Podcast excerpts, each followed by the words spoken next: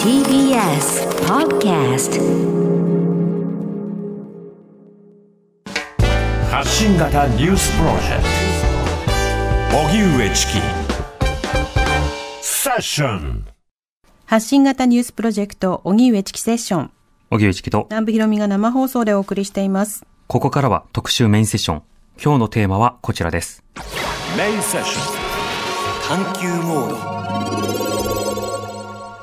ロシアのプーチン政権によるウクライナ侵攻から半年、ウクライナの今と国際社会に求められること。ロシアのプーチン政権によるウクライナ軍事侵攻から今月24日で半年が経ちましたが、依然として停戦の糸口は見えず、戦争の長期化が指摘されています。こうした中、ウクライナのゼレンスキー大統領は国民向けの演説で、私たちにとって戦争の終わりとは勝利だ。その道がどんなものであろうと、ドンバスとクリミアを取り戻すと徹底抗戦の構えを表明。これに応えるように、日本をはじめアメリカやイギリスなど欧米諸国はウクライナに対する新たな軍事支援を相次いで発表しています。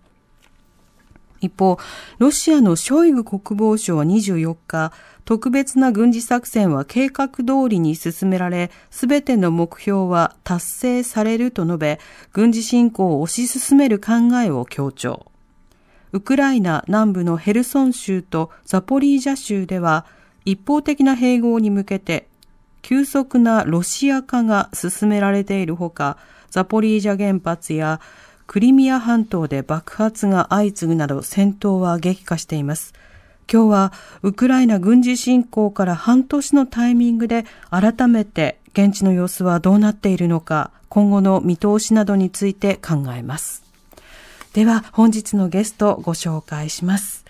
まず、えー、筑波大学教授の東野敦子さんです。リモートでご出演いただきます。よろしくお願いいたします。よろしくお願いします。はいお願いいたします。東野さんのご専門はヨーロッパ統合論、ヨーロッパの国際関係などです。EU とロシアの関係といった EU の対外政策を中心に研究されていて、ロシア、ウクライナ研究会の副会長を務めていらっしゃいます。はい。そしてもう一方、ウクルインフォルム編集者の平野隆さん、えーウクライナの首都キーウからリモートでご出演いただきます。よろしくお願いいたします。よろしくお願いいたします。お願いします。えー平野さんは現在、ウクライナのキーウ在住で、国営通信社ウクルインフォルム通信の編集者です。2年前に出版したウクライナファンブックは写真やイラストを多用した親しみやすさが反響を呼び、現在5釣りとなっています。はい。えー今回平野さんにはウクライナからご出演いただいてますが、はいお話の最中に空襲警報が発令される場合があります。はいえーその場合には平野さんの安全確保が第一ということなので、安全の確認が取れ次第改めてご出演いただくか、えーそのまま避難していただくか、はいえー判断していただくということになります。えー平野さん、あの5月にウクライナに行った時には大変お世話になりました。ありがとうございました。いえいえ、お世話になりました。こちらこそ。はい。あの、その際伺った際にも、あの、空襲警報何度か鳴っていたんですけれども、今その鳴る頻度増えてるんでしょうか？頻度は、ね、平均すると減ってるんですけれど、はいあの先日8月24日の独立記念日の時にはとてもあの数が増えていましたね。やっぱりシンボリックに、なんか祝日なんかにはロシアからたくさん撃ってくるようです。うーん、なるほど。ちなみに、その警報が鳴った際には、市民の方々の反応というのは今はどうなんですか？8月24日はあの本当に危険なので避難してくれということで避難した人が多かったと思うんですが、それでもその数は少し増えた程度で、多くの人は今まで通り、えー生活を続けている場面が多いですね。少なくともキーウに関してはそうだと思います。うん。前線に近いところは状況が違うと思いますけれども。そうですね。同じ警報でもまた地域によって反応も変わってくるということでした。まずあの全体の様子伺いたいと思います。まず東野さん、あのロシアのプーチン政権によるウクライナの軍事侵略、半年が経過しています。この半年の状況をどう振り返っていますか？そうですね。もう5月、6月あたりからあったの、典型的に長期化の様子を呈してきたと思っています。はいなかなかこう戦況が動かず、まあこちらが優位、あちらが優位というような情報も交錯していてですね、あの、そういった中で我々としても、情報の受け手としても、発信側としても、あの、とにかく冷静な視点を心がけていかなければならないというふうに、今、半年経って改めて感じていますう。ん。また、あの、先日24日独立記念日、その演説、えークリミアの奪還にも言及していました。その演説の中身については、東野さんいかがでしょうか？そうですね。まあ、あの、たまたま独立記念日の日と、それから侵攻開始から半年という、こう、節目が重なってしまったわけですけれども、はい。あの、いつもはこうですね、喜びに満ちた独立記念日で、まあ、非常に皆さんウキウキとその日を迎えられていたんだろうと思いますけれども、えー今年については先ほど平野さんからもありました通り、特に空襲警報が多かったとか、あの、そのように、まあ、ひ非常に緊張した一日だったと思います。で、この日のゼレンスキーの大統領の演説は、やはり相当こう踏み込んだところまで行っていたんですけれども、はいこ。れまでのゼレンスキー政権のこう立場を大きく変えるものということよりかは、これまでの原則を確認するという部分も非常に大きかったのではないかと思っています。えークリミアに対する言及も確かに多かったんですが、これはもう戦争の終結権として全面的にあのクリミアを取り返すというよりも、あのまあ、長期的な目標との含めて、あのクリミアということであの言及したんだということですが、はいまあ、その背景としては、あのまあ、ウクライナはウクライナがやったとはこう大っぴらには言わないわけですけれども、うんウクライナによるあのクリミア攻撃などがある程度、功を奏していることも反映していることだと思います。うん、なるほど。この24日の様子、あの、先ほどね、平野さんの方から街の様子少し伝えていただきましたけれども、えーこの24日という、まあ、イベント、出来事については街の変化などいかがですか、平野さん？イベントの際ですか、はいあそうですね、えーとまあ、あまり外に出るな、人だかりに集まるなというふうに国民は言われていたので、うんあのまあ、朝方、私あの、街に出てみたんですが、あまり人は多くなく、ただ午後には人が増えて、散歩する人はあ増えたようです。うん。ただ、イベントらしいイベントというものは特に今年は開かれておらず、ええあ目抜き通りのキーウの中心部のあフレッシャーティク通りという目抜き通りがあるんですが、そこに、えーロシアの破壊された機材を並べてパレードを揶揄するような形のパレードをこう展示していたところを人が多く歩いていたようですね。うん。これは平年だとどういったイベントになるんですか？例年はあのウクライナ軍の軍事パレード、えーを行って、それを多くの人が見に来る。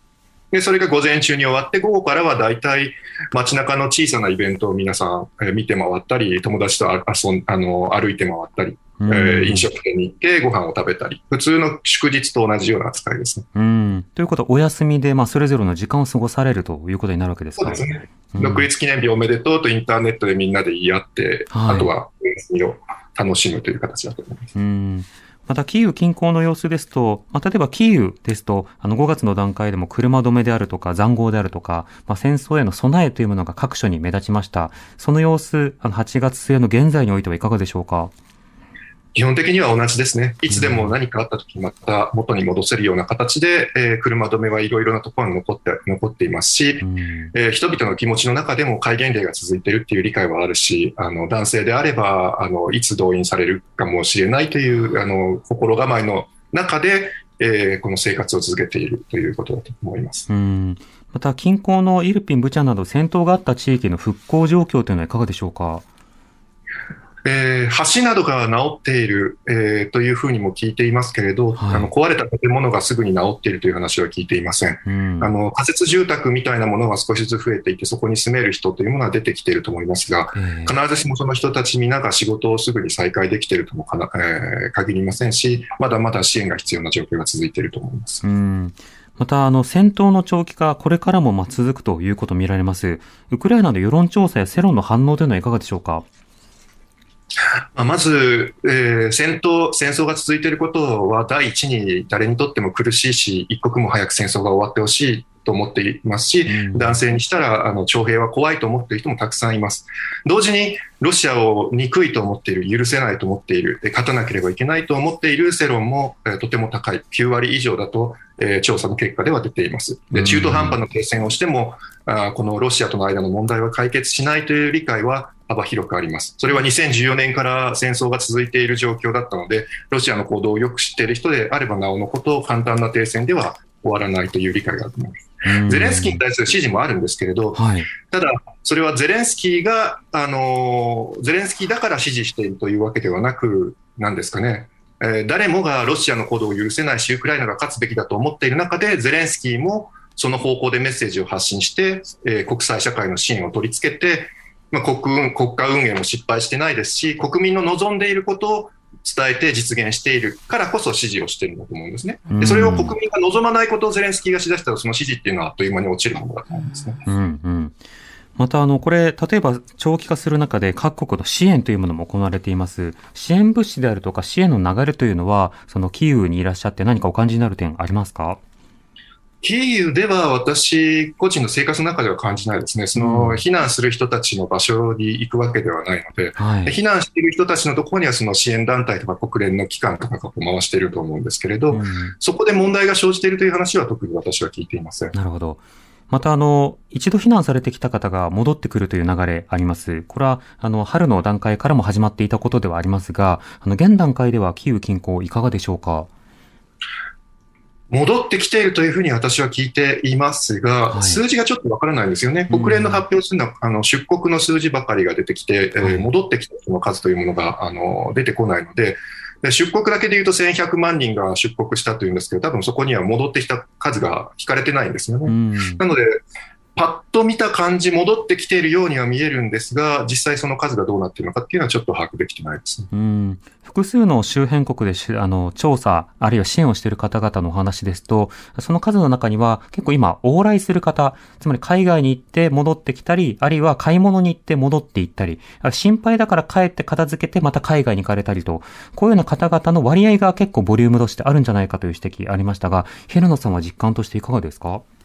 あると思いますね。うんあの戦争の中でそのずっと同じ場所にいるよりは、動いて行動した方が、えー有益だと思っている人たちはたくさんいます。そのうん物を運んだりとか、えー人とのつながりを確認したりとかっていうことをしている人は、あの普段よりも多いと思います。うん。実際あの、ポーランド、それからえキーウつなぐ、まあ、高速道路などですと、あの、結構荷物をパンパンに積んだ車が、あの、キーウに戻ろうとする、そういった車両をたくさん見ることがありました。まあ、そうした購入の動きというのも当然あると思うんですが、経済への影響、あるいは物品への影響というのは今いかがですか？まだあの日常生活が戻りつつあるというのは、ある意味で経済がこう再生しているということで、経済が再生すると国家財政に税収が入って、えウクライナはせ国として戦争を継続できる、防衛がしやすくなるという意味では非常にいいものだ、いいことだと思います。人がこう動いて仕事がなくて何もできないよりは、はい。あの動い動くことで経済が回る、それでこうおウクライナがこう倒れないで済むような形ができているというのは肯定的に私は見ています。うん。また、物価と地価への影響が気になります。物価は当然食料などの不足、エネルギーの不足、ガソリンスタンドも大変行列ができていましたね。で、地価の高騰というのは、例えば他の地域から引っ越さなくてはいけない、避難しなくてはいけないとなると、まあ、人々の、まあ、家賃の動きなども気になります。このあたりはどうでしょうか？家賃はそうですね、あの例えば戦闘地域でアパートを持っている人なんかは、それとはまた別に、えー別の地域では住居を借りないといけなかったりもします。仮設住宅に誰もが住めるわけではないですし、ええーそれに加えて、えー仕事が見つけられないという人たちもいますしう、ん。いろいろな、えー個々人の間では、その、なんですか、生活の困難というものは、えーいろいろ出てきているとは聞いています。長く、長き、長く続けば長く続くほど苦しむ人というのは出てきていると思いますし、うんそうですね、必ずしも皆に、えーえー完璧に対応できるとは限らないので、えーそうそういう人たちを救っていかないく形を作らないといけないと思いますね。うん今、平野さんの話で、まあ、長期化する戦闘に対しても相当の支持率があるという話ありました。東野さん、こういった、はいえー世論の支えというものはどういうふうにご覧になってますか？そうですね。あの、日本ではもしかしたら、ゼレンスキー大統領がその総動員をかけてウクライナ国民を押さえつけて無理やり戦わせている、だからやめるべきなんだというような議論がまだまだ強いように感じるんですけれども、うん例えば、その、まあ、先日ですね、独立記念日に寄せて行われた世論調査の結果などを見ますと、はい。まあ、何を勝利とみなすのかということを、ウクライナ人自体が非常に厳しく見ていることがよくわかるわけですね。ええ例えば55%以上の人が、そのウクライナの、その、まあ、独立時の、その領土を、あの、取り返すまでは勝利って言えないんだとかですね。うんで、じゃあその、あの、クリミアとか東部とか、あの、まあそれからもう何があってもいいから早く終わってほしいと思っている人も20%あの前後ぐらいはいるんですけれども、ええまあ、バイチタクの人たちが、その独立時の領土を返してほしいと、それはクリミアも東部も含むんだということですよね。うんで、残りの人たちは、あの、もうもう少しラディカルで、もうこんだけ自分たち痛めつけられているんだから、ロシアにもとってもダメージを与えてほしいと、そこまでいかないと勝利じゃないんだっていうふうに言ってるわけですね。はい。でそこを考えてみると、やはり安易な妥協をして、さっさと戦争を終わらせるという選択肢は、なかなかこう、ゼレンスキー大統領側にもないと思っています。うんでなので、そのゼレンスキー大統領がこう戦わせていると、嫌がるウクライナ国民を戦わせているという構図では全くないんだろうなというふうに見ているわけですね。うんあの、平野さん、今の話、あの、ウクライナの現地の方々は、その停戦の意味、つまり戦闘終結のみを意識するのか、クリミアの奪還まで行くのか、もう少しまあ報復的な意味合いまでを込めるのか、このあたりの支持度についてはどういうふうにお感じになりますか？まあ、今、東野さんがおっしゃった通り、その世論調査の結果というものがまず第一だと思うんですね。その人、素直ではいかないけれど、それでも過半数の人が、えークリミア、ドンバスまで取り返さないといけないと思っている。それは報復という意味ではなくて、はい。そこまでがウクライナ領土であって、2014年のあのいろいろなロシアの行った行為というものは認められるものではない、国際社会も認めていないし、それは、えー今あー、2000 2月24日以降に取られた領土と同じく、防衛戦の一環として、ウクライナは取り返す権利があるんだというふうな理解をしている。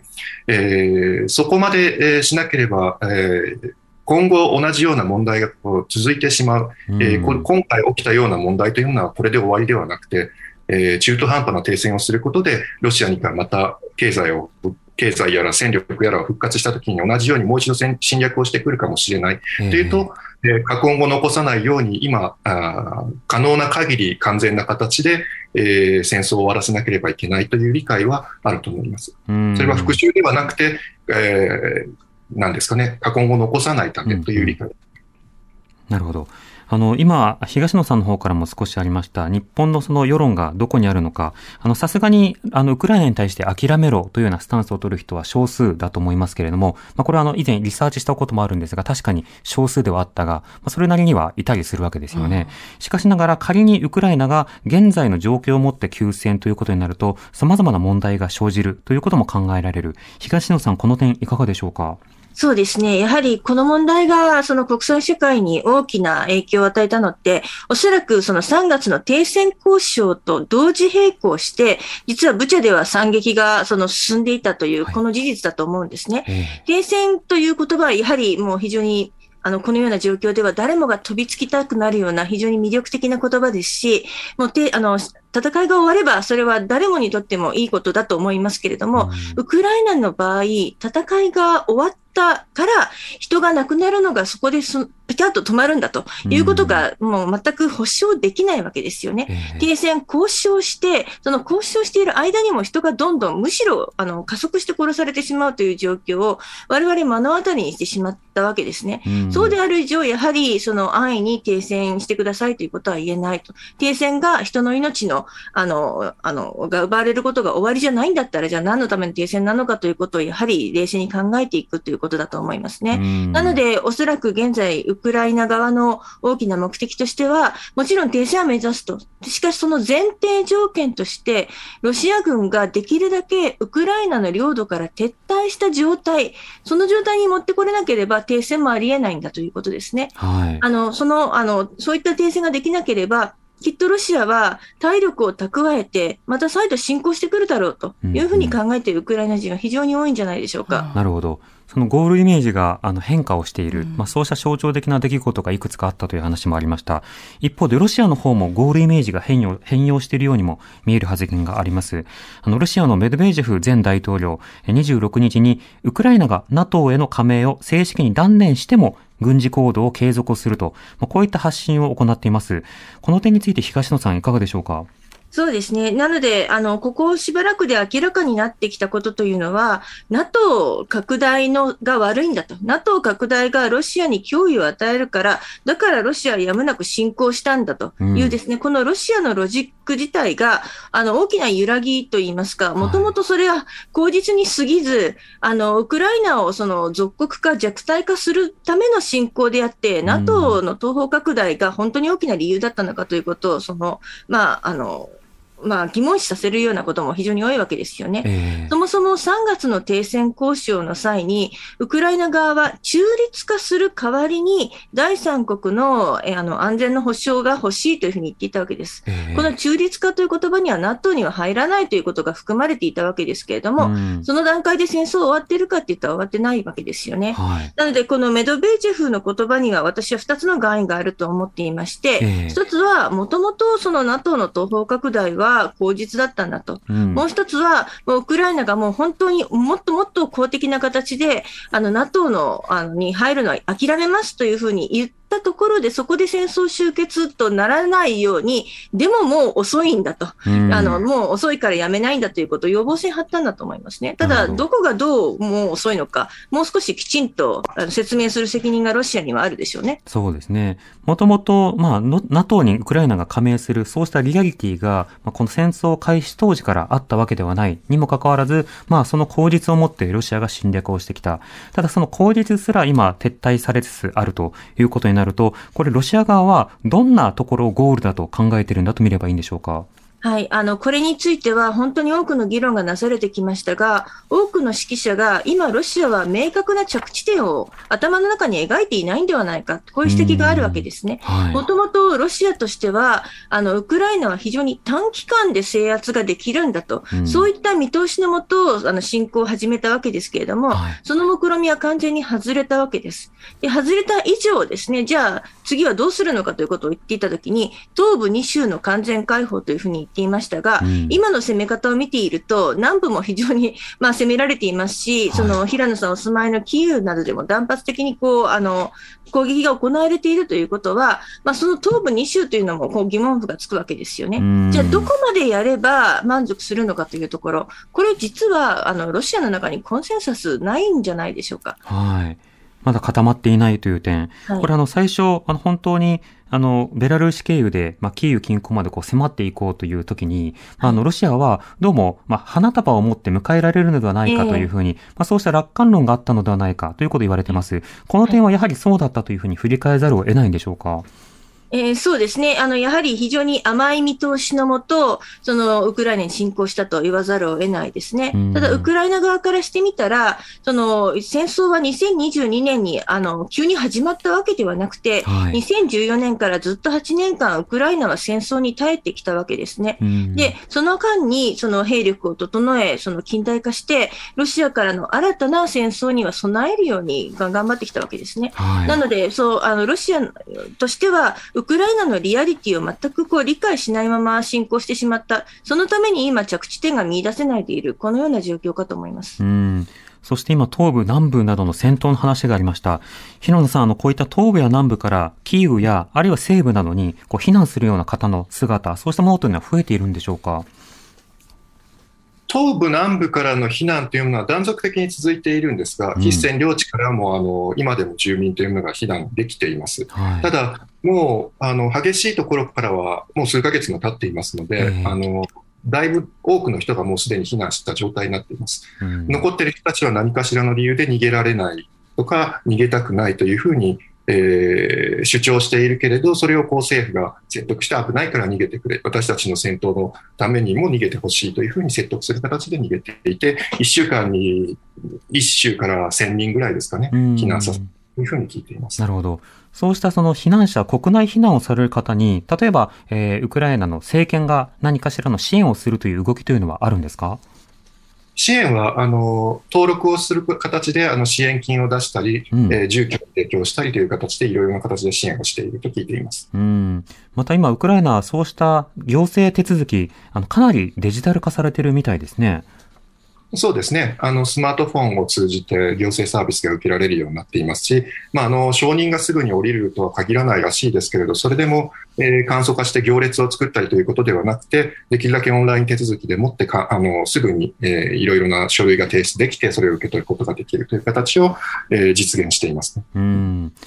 その中で戦闘がこうして続く中、まあ、特に、まあ、ブチャなど様々なところでの蛮行が行われる中で、スウェーデン、フィンランドなど、NATO の加盟を表明する国というものが、えー、次々と出てきています。東野さん、この安全保障をめぐるヨーロッパ各国の変化、いかがでしょうか？そうですね。あの、ウクライナの侵攻を経て、その、ウクライナではない、その NATO 諸国ですね。NATO 諸国の結束というのは非常に増したんだろうと思います。やはりここでは結束しないと、ウクライナに対して支援を行うこともできないし、また、あの、次は我が身なんだと。思う NATO 加盟国、特にポーランドやバルト三国などの声が非常に大きくなってきたのは事実だと思います。で、あの、先ほどお話しあったスウェーデンやフィンランドなど、これまであえて軍事的な中立を選択してきた国々が、もうこのままではやはり中立のままでいては、自分たちの安全は確保されないんだという大きな決断をしたというのも、この侵攻の大きな、その、あの、影響だったと思うんですね。えー、ただ私はそのヨーロッパ諸国の結束が進む、まあ、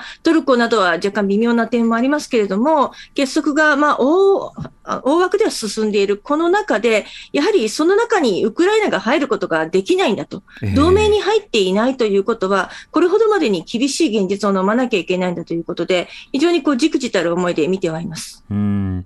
また、あの、先日、ポーランド人の知人に対して、あの、ポーランドの、あの、空気などについて少しお話を伺ったんですけれども、はい、まあ、例えばその北欧とかポーランドは本当にロシアからも近い。で、もしウクライナが、あの、例えば何かしらの問題が生まれるロシアの占領下になれば、あの、よりシビアな問題になるということで、あの、ウクライナに諦めろ論みたいなものはまあ全くないよっていう話をされたんですね。一方でもうちょっとヨーロッパの西側の方に行くと国によって雰囲気が違う。つまり結束という話とはまた別に、あの民、民意といいますか、人々の空気感は若干違うようなことが感じるという話ありました。東野さん、この指摘はいかがでしょうか？やはりそのロシアやウクライナに、その、あの、地理的にも非常に近い中東諸国のその空気感と、はい、それからその、まあ、よりですね、遠いところころにあるそのヨーロッパ大陸のフランスやイタリアやドイツなどで、明らかに空気感が違うのは事実だろうと思っています。はい、ただ、そのですね、そのドイツなどにおいてもですね、じゃあもうできるだけ戦争早くやめた方がいいのかというと、そういったことでもなくて、うん、あの7月の調査ではですね、あのこれから自分たちがエネルギー問題で苦しむことがあっても、ウクライナを支援すべきかどうかみたいなあの世論調査が行われたときにはですね、えー、70%を超える人がやはり支支援はすべきだろうというふうに答えてはいるんですね。なので、その勝てるかどうかっていうことはまたちょっと別問題だと思いますし、勝てなかった時の影響がよりダイレクトに及ぶのは間違いなく中東諸国であって、あの、ドイツ以外の国々とはまたちょっと違うのかもしれないですけれども、えー、今のところはまだ、いや、もう本当にこの戦争早くやめてほしいんだけどというような空気感が強くなってきているという感じはしていません。で一方で、あの、ポーランド、あの、などは、その、チキさんもおっしゃったようにですね、本当に今、あの自分たちも瀬戸際に立たされているぐらいの非常に強い意志で、はい、あの、ウクライナを支え続けているんだろうと思いますね。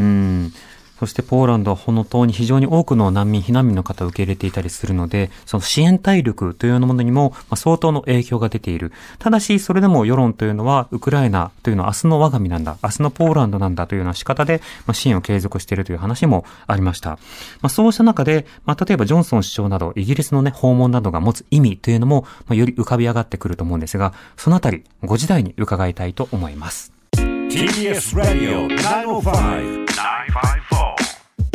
発信型ニュースプロジェクト。セッション時刻は5時になりました。荻上チキセッション。今日の特集メインセッションは、ロシアのプーチン政権によるウクライナ侵攻から半年、ウクライナの今と国際社会に求められること、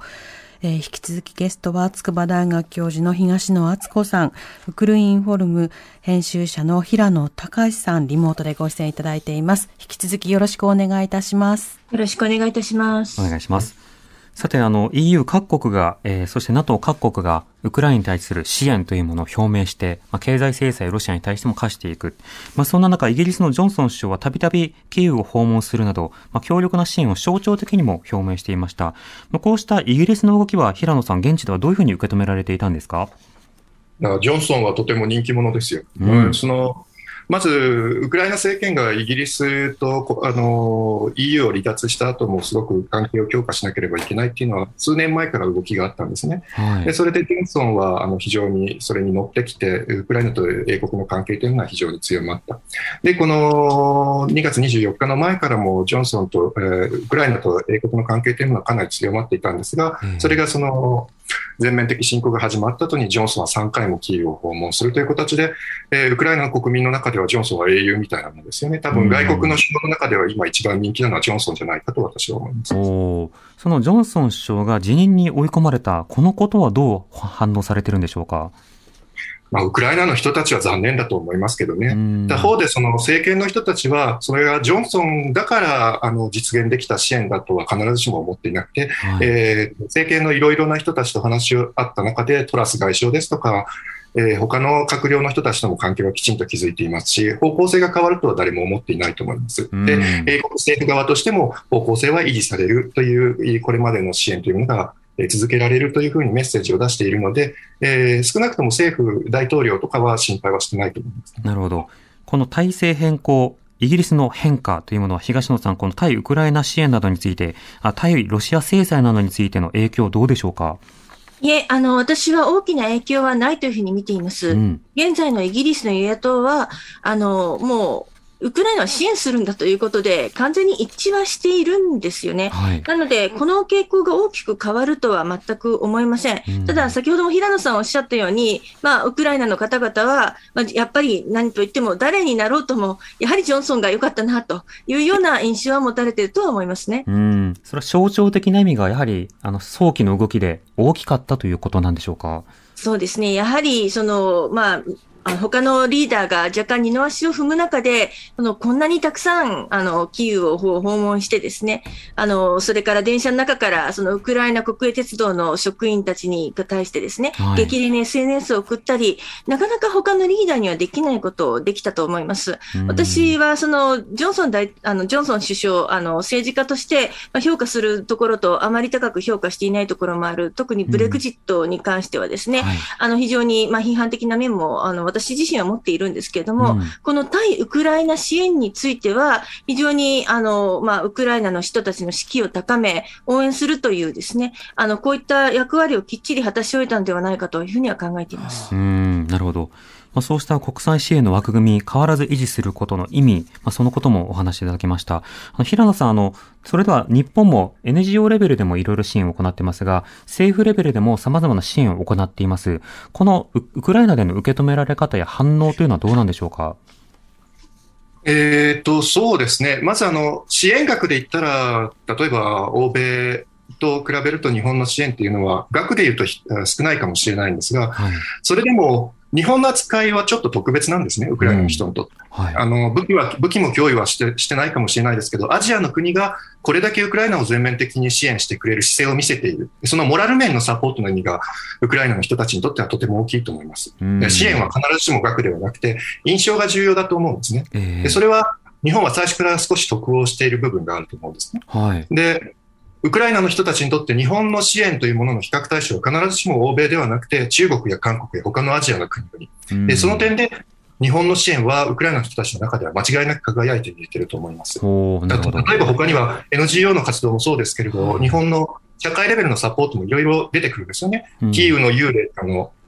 なんですか、えー、キーウ市内を飛行,、えー、航空機で守ったえー、なんですか、伝説みたいなのが生まれたんですが、それを漫画化する人が現れて、それをウクライナの人が喜んでウクライナ語に翻訳して出版したりとか、8月24日の独立記念日の日にツイッターの間で、えー、とんかつを食べて応援しようっていうキャンペーンをしてみんなたくさんの人が参加したりとか、そういう特別なものをウクライナの人たちはちゃんと見ていて、そこまで含めて支援だっていうと、やっぱり日本はすごくあの目立っていると思いますね。うん。ある種の連帯のような感覚も含めての支援ということになるわけですか？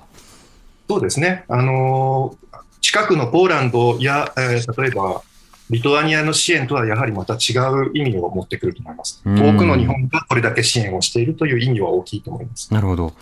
今後のそうした、まあ、経済制裁をロシアに課す面、あるいはウクライナに支援する面、当然日本は武器の供与はできないというような制約というものはこれからもあるわけですが、え今後の動きについては東野さん、どういった仕方、日本の動き注目しますか？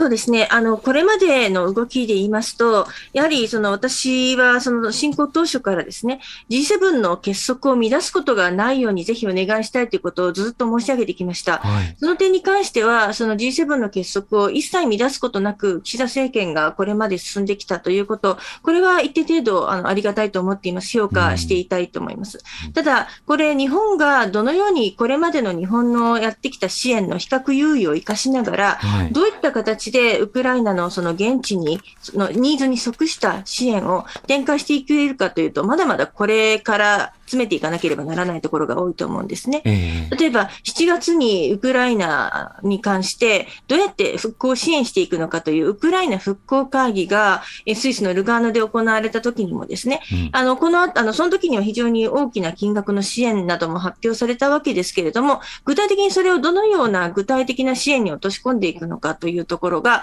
まだまだこう見えてきか、あの、来ないという部分もあります。うんなので、その支援、あの、やはり戦争を、まあ、こう、遂行しながら、そして復興も同時に進めながら、ええそして汚職などの伝統的な問題にも対処していかなきゃいけないっていう何重にも苦労を背負ったウクライナにどのような具体的な支援ができるのかということ、うんやはりこれまで日本はしっかりやってきたわけですので、それをどのように伸ばしていけるかというところが非常に大事だと思います。うん。ゼレンスキー大統領が、まあ、日本で、まあ、リモートで演説をした際にも、まあ、はい。復興に対する期待はあったんですが、まあ、それははい。基本的には当時の枠組みでは、その終戦後の復興というような格好で語られていた。つまり現在進行形で戦闘が起こり得るようなところだと、国家として派遣というのが難しいところがあるので、はい。まあ、そうした注釈付きになったわけですが、これだけ長期化するとどのタイミングで始めるのか、この点東野さんいかがですか？そうですね。まあ、今でもできること、例えば、これまでもやってきて、ウクライナから感謝されて、そしてこれからも続けられることというのは、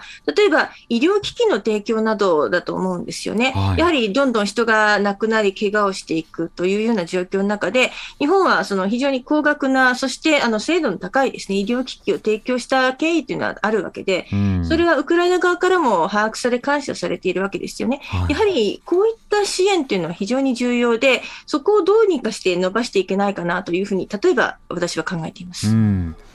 また、制裁ということも日本も参参加しています。はいそもそもあの、ロシアに対する経済制裁の効果については東野さんいかがですか？そうですね。あの、そもそも今回のその経済制裁の目的は、あの、まあ、ロシアを倒すとか弱体化するとかっていうような勇ましいことも言われますけれども、直近の目的は、ロシアが戦争が継続できなくなるレベルで、こう、国際経済から切り離される、外貨が稼げなくなるということだろうと思っています。はい。で、あの、ロシアが外貨を稼げなくなってきているというのは、まあ、エネルギーなどの分野を除き、まあ、あの、まあ、大体、こう達成はされつつあるのかもしれませんけれども、ええ肝心のその戦争をやめさせるというところまでは、その制裁発動半年近く経ちましたけれども、そこまではできていないということだと思うんですよね。うんじゃあ聞いていないから、もうやめてしまった方がいいのかというと、そんなことは全くないと思いますね。はい。やはりその、あの、効果が出てくるのに、あの、やはり期待っていうか、まあ、できるだけ早く聞いて、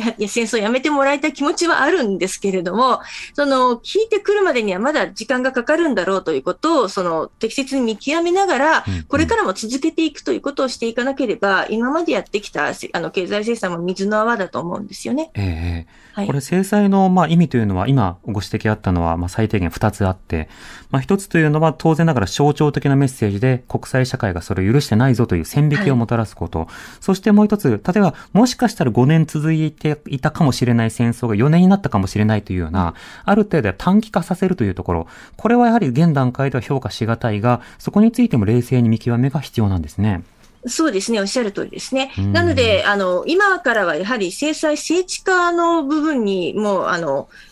気をつけていかなければならなくて、やはりどうしても制裁に抜けとか穴とか出てきてしまうわけですよね。はい、で、あの、開始後半年近く経ってくると、じゃあどこに問題があったのかとか、逆にどこなら、その取引として、その解消できるのかっていうところも戦略的に考えていかなければならないわけですね。例えば、穀物合意の交渉が7月にあった時には、ロシアはここの制裁を緩めてくれとかですね、まあ本当はその、かけてもいない制裁のことをちょっと大っぴらに言い立てた部分がロシアにはあったんですけれども、はい、具体的にこの制裁がネックになって穀物が輸出できなくなっているよというようなですね、例えば、その、まあ、取引する銀行が、あの、まあ、制裁をかけられている状況ではいろいろ苦しいとかですね、そういった具体的な論点、ロシア、実は出すようになってきてるんですよね。はい、で戦略的に考えてどこまで応じられるのか、やはりそれは絶対応じちゃいけないのかっていうところは、ケースバイケースで一つずつ見ていく必要があると思いますが、全体的にはやはり、そのロシアに早く戦争を終わらせるためにには、制裁を続けていかなければならないということは事実だと思います。なるほど。まあ、そうした中、制裁だけでなくて関心を維持すること、これが各国の課題となっています。ヒロンさん、例えばあの、イギリスも、まあ、ジョンソン首相をはじめとして、まあ、の、内政の問題で選挙のモードに突入しました。アメリカの方も中間選挙で、ウクライナ関連の報道が減っています。日本も選挙期間中に安倍総理、安倍元総理が、あの、殺されるという事件があってから、本当にそのウクライナに関するニュースが減少しているんですね。こうした各国の関心離れについては、ヒロノさんどうお感じになりますか？まあ、あの、ある程度は仕方がないんですよね。いや同じことが続いてしまうと心理的に人間というものはその慣れてしまうので、例えばウクライナであっても、えー、戦争の中で生活をするということに私たちは慣れてるんですよ。あの、はい、毎日人が死ぬという状況に慣れてしまうという残念ながらそういう現実があると思います。他方でそれをこうどういうふうにそこに対処対処するかというのは、こういう節目節目、重要なことがあったときにきちんと、え人に思い出してもらうために行動を続けていくということが大事なんだと思っています。